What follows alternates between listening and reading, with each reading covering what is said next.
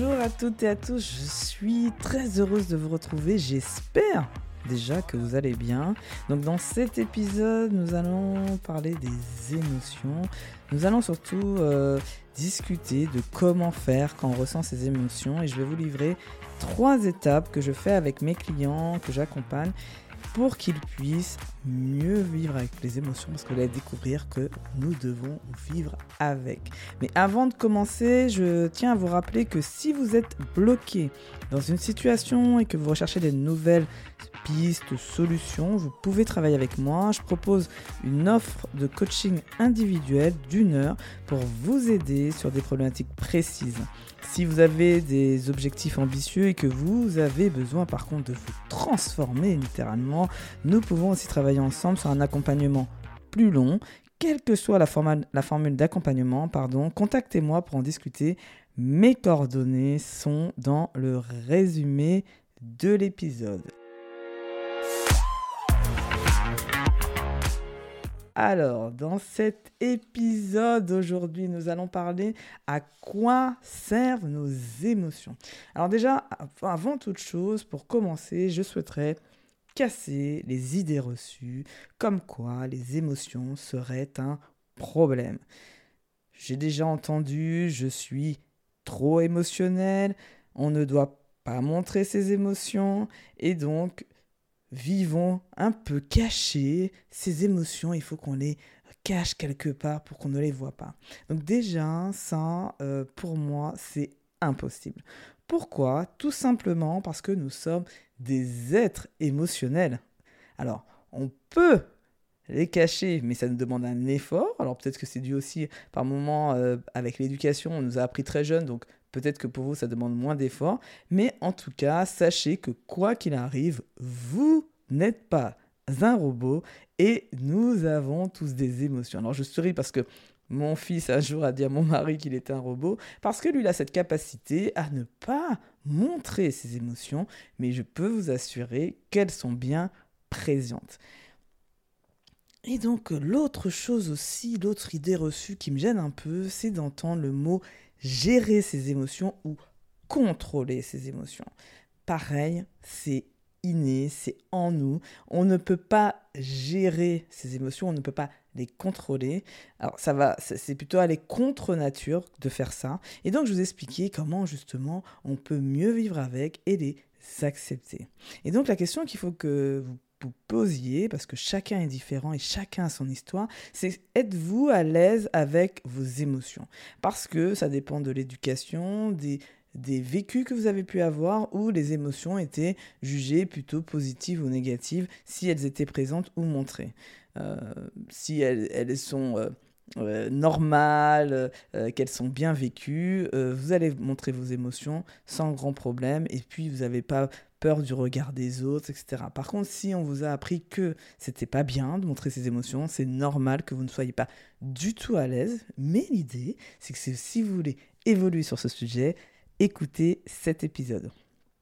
Parce que c'est bien beau de se dire qu'on a l'émotion, mais la question qu'il faut se poser juste après, c'est qu'est-ce qu'on fait avec ça quand on les a ? Et là, je vais vous livrer quelques astuces pour y parvenir. Alors déjà, juste répondre très précisément à la question à quoi servent nos émotions. Sachez que les émotions apparaissent quand un besoin n'est pas satisfait. Je répète, les émotions apparaissent quand un besoin n'est pas satisfait. Donc déjà, ça donne une piste de réflexion pour savoir à quel moment mes émotions arrivent. Donc je pense que vous avez plein de besoins dans votre vie, donc forcément... Tous ne sont pas comblés. On peut avoir des émotions du type frustration, on peut avoir plein d'émotions qui nous font dire que nos besoins ne sont pas satisfaits. Je donne quelques exemples sur les émotions les plus connues, les primaires qu'on appelle, dont on parle le plus souvent, qui sont la colère, la tristesse et la peur. Par exemple, quand je suis en colère, donc ça c'était moi mon émotion que j'ai souvent parce que voilà, c'est une façon de réagir que j'ai très régulièrement, c'est la colère. Et bien ça, quand je suis en colère, c'est que j'ai besoin d'être écoutée. Je ne me sens pas peut-être respectée, entendue, et donc je peux me mettre en colère.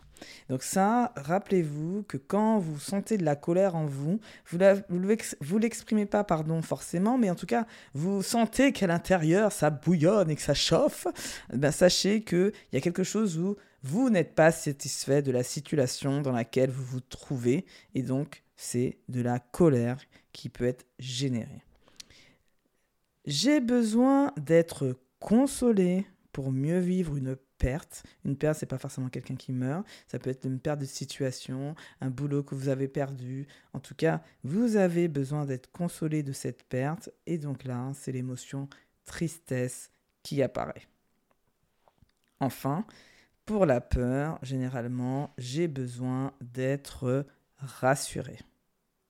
Donc, ce que vous comprenez, c'est que toutes ces émotions, au final, nous invitent à faire une action.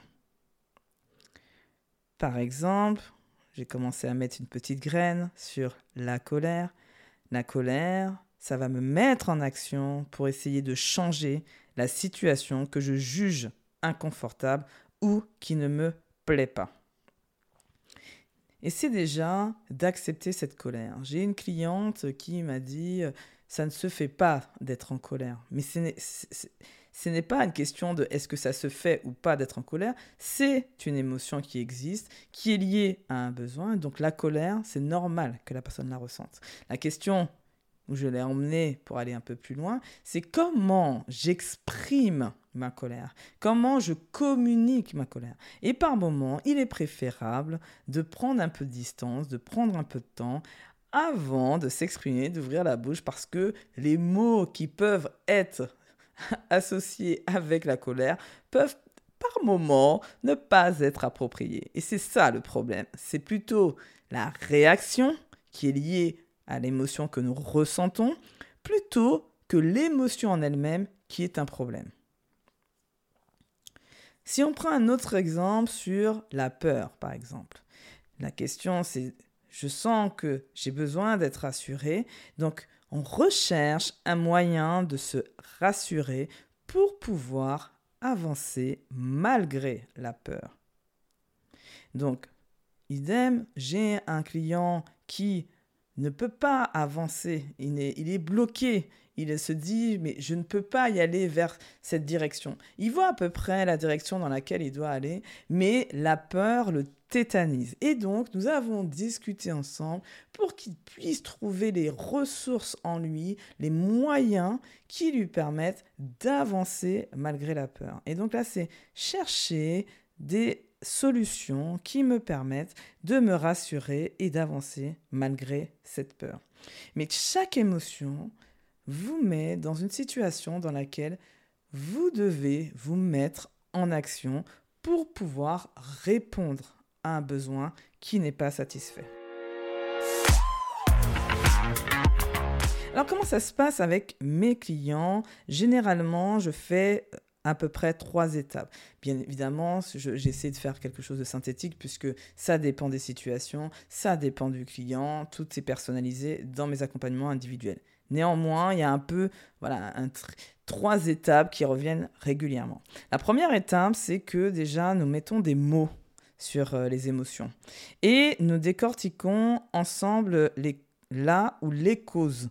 En fait, qu'est-ce qui a créé en fait cette émotion ? Parce qu'en fait, qu'est-ce qui se passe avec les émotions ? Ce qui est intéressant, c'est que en fait, ces émotions, elles vous hackent le cerveau. Elles hackent vos capacités de réflexion. Donc, la première chose à faire, c'est déjà de mettre un petit peu plus de les redescendre en émotion, de se calmer, de respirer pour pouvoir retrouver de la lucidité. Tant que vous avez les émotions qui sont hautes et qui sont en train de vous hacker le cerveau, tant que vous n'aurez pas suffisamment de lucidité pour trouver les actions à mettre en place pour avancer ou sortir de la situation qui ne vous plaît pas.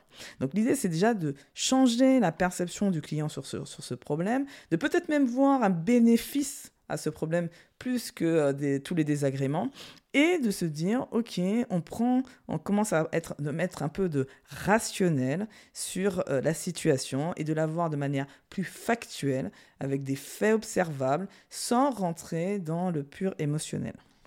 Donc ça, rien que d'avoir cette réflexion-là, on voit tout doucement, c'est intéressant, l'émotion du client qui diminue et il retrouve de la capacité. Et à ce moment-là, dans l'étape 2, ce que je fais, c'est que je pose des questions pour que le client trouve ses solutions et les moyens d'agir sur la cause. Donc, je mets aussi, et c'est là qu'un coach professionnel sait ce qu'il a à faire, je mets aussi des protections, ce qu'on appelle des protections, pour être certaine aussi que le client ne va pas se mettre ni en difficulté, ni en danger dans les solutions qu'il trouve. Et donc, à force de lui donner un peu de permission, de l'autoriser à sortir de sa zone de confort, à faire autrement, à faire autre chose, d'aller voir d'autres personnes, eh bien, en alternant avec de la protection et de la permission, il trouve des solutions qui le mettent vraiment confortable. Et dans l'étape 3, à ce moment-là, le client élabore son plan d'action et il repart sous son bras avec son plan d'action à mener. Dans tout ça, en travaillant sur les émotions, il reprend confiance en lui et il a envie d'en découdre et il a envie d'avancer. Ça, c'est quelque chose que je peux faire en 1 heure. Donc c'est pour ça qu'il y a d'ailleurs une offre que je propose d'1 heure sur ça, parce que c'est quelque chose qui peut se faire très rapidement. L'enjeu, c'est que plus les enjeux sont grands et plus les peurs peuvent être difficiles à identifier et à résoudre tout seul. Et c'est pourquoi qu'il y a des fois, on arrive très très facilement à sortir de sa situation, à gérer son émotion et avancer. Puis il y a des moments où on sent que on a besoin peut-être d'un tiers ou d'un coach professionnel parce qu'il va nous aider à justement continuer à avancer malgré cette peur.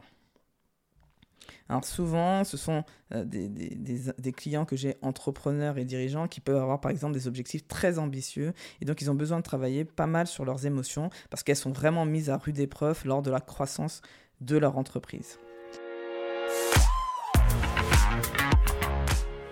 Donc j'espère en tout cas que cet épisode vous a plu. Donc ce que j'ai présenté dans cet épisode, c'est surtout à quoi servent les émotions. Donc j'espère que c'était clair.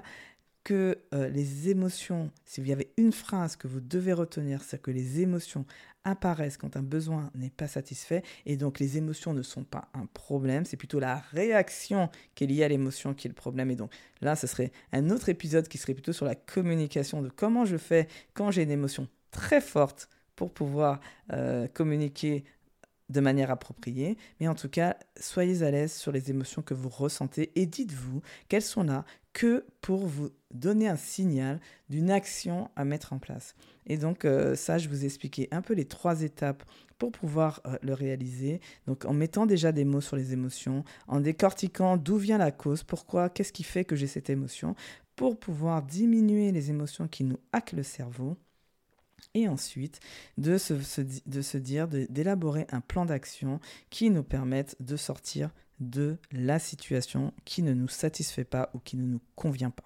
Donc, pour finir, bravo déjà d'être toujours au rendez-vous, car cela signifie que vous recherchez des astuces pour grandir et donc ça me fait beaucoup de joie. Je vous rappelle, si vous avez besoin d'être accompagné pour atteindre vos objectifs ambitieux ou si vous recherchez de nouvelles pistes de réflexion pour prendre vos décisions, nous pouvons travailler ensemble. Donc n'hésitez donc pas à me contacter si vous êtes intéressé soit par l'offre de coaching d'1 heure pour une problématique précise ou par l'offre d'accompagnement dont nous définissons ensemble la durée en fonction de vos besoins.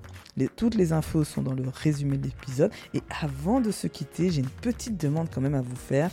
Pour ceux qui écoutent sur Apple Podcasts ou Spotify, pourriez-vous, s'il vous plaît, laisser une note et un commentaire sur Apple Podcasts et Pour les autres, transférez à un ami l'épisode s'il vous a plu. Cela m'aidera beaucoup et surtout me mettra en joie. Surtout, prenez soin de vous et à la semaine prochaine.